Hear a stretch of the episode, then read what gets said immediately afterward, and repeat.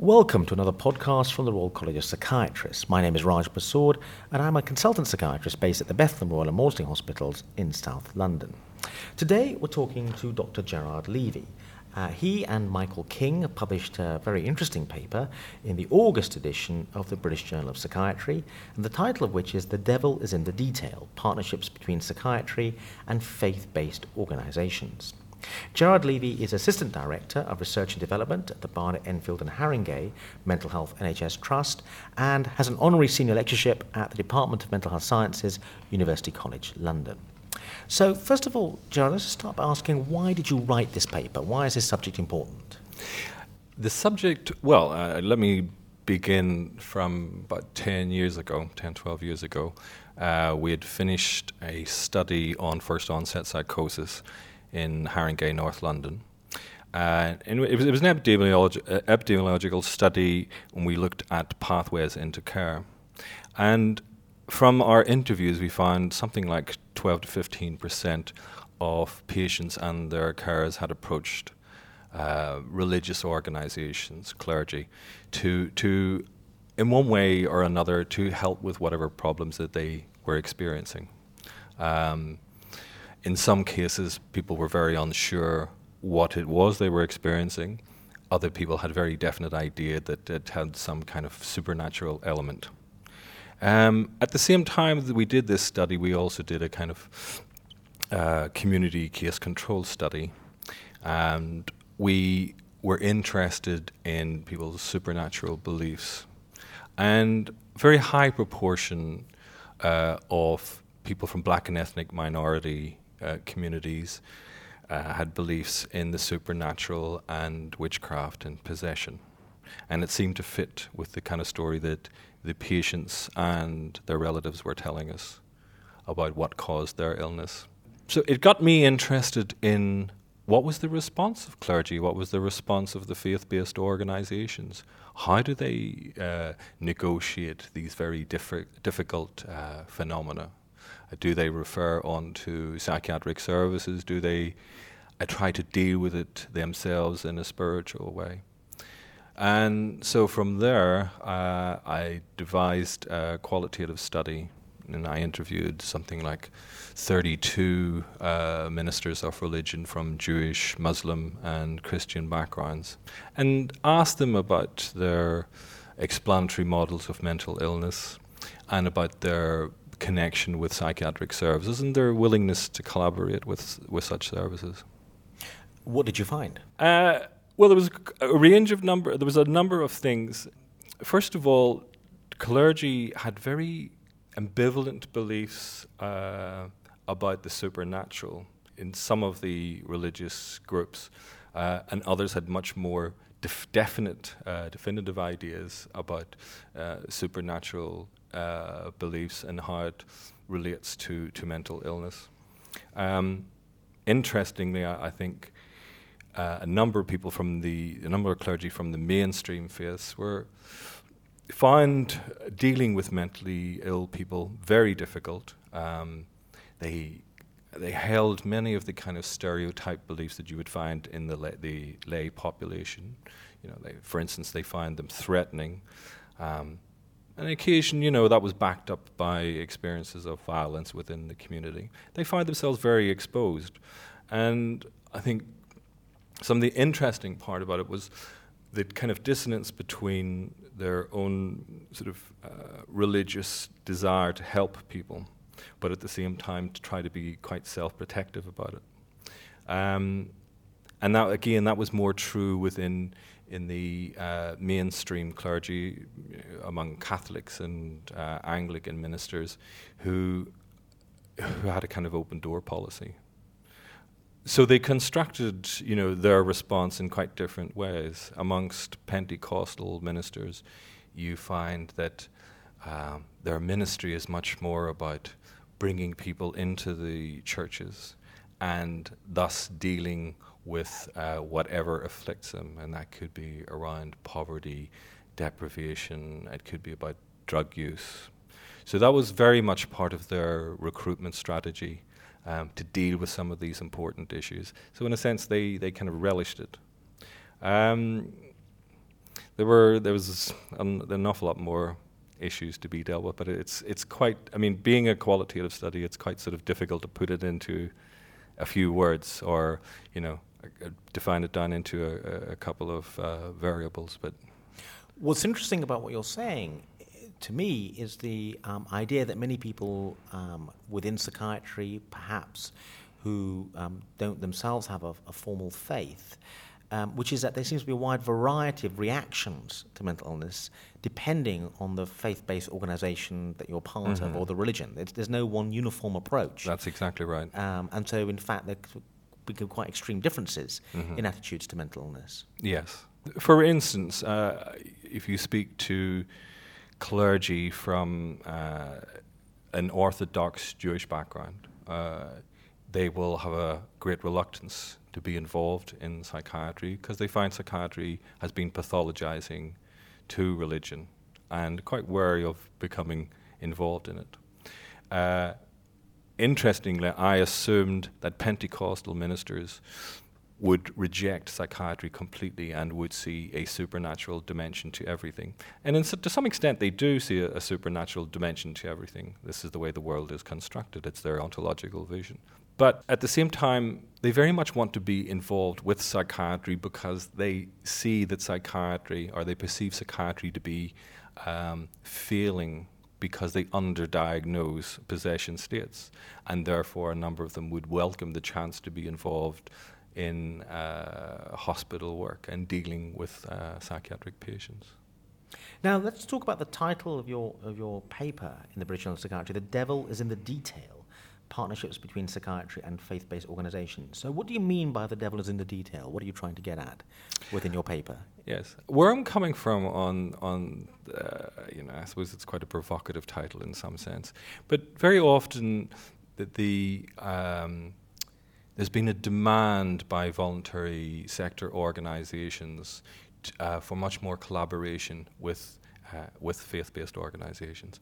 But in truth, no one's actually done any work to look at whether to see there be any kind of willingness on the part of faith based organizations, what the difficulties might be in trying to set up such a collaboration, nor, conversely, has there been any attempt. Uh, from a psychiatry side to, to understand what their difficulties might be in negotiating this kind of partnership. So when it comes down to issues such as you know dealing with some of the um, more supernatural uh, explanatory models of, of mental illness. Um, how, how far would psychiatric services go to accommodate those kind of beliefs? So there has to be some kind of uh, a beginning of a dialogue to try to negotiate, uh, you know, what the protocol would be for dealing with psychiatric patients with strong religious beliefs and their clergy. And what are your suggestions about that? Ah, uh, no, it's very difficult my, my point is, I think there really needs to begin to be some kind of dialogue. We need to set up workshops with the ministers, the clergy in our area. We need to understand where they're coming from. We un- need to understand what their beliefs are before we can begin to kind of accommodate those beliefs. But one immediate problem um, one might envisage arising out of that yeah. is that you would be trawling, in a sense, though, though um, perhaps inadvertently, for new cases. A, a lot of people um, who might have been enveloped within mm. uh, within a, a, religious system might turn out to be mentally ill, and you just generate work for yourself. Well, vice versa. There may be a lot of people within uh, faith based organizations who desperately need some psychiatric help, but having it dealt with in uh, a spiritual way. And, you know, that may not be effective, and sometimes it may be downright dangerous. And we only have to look at some of the issues that arose from the Victoria Climbié case to highlight that.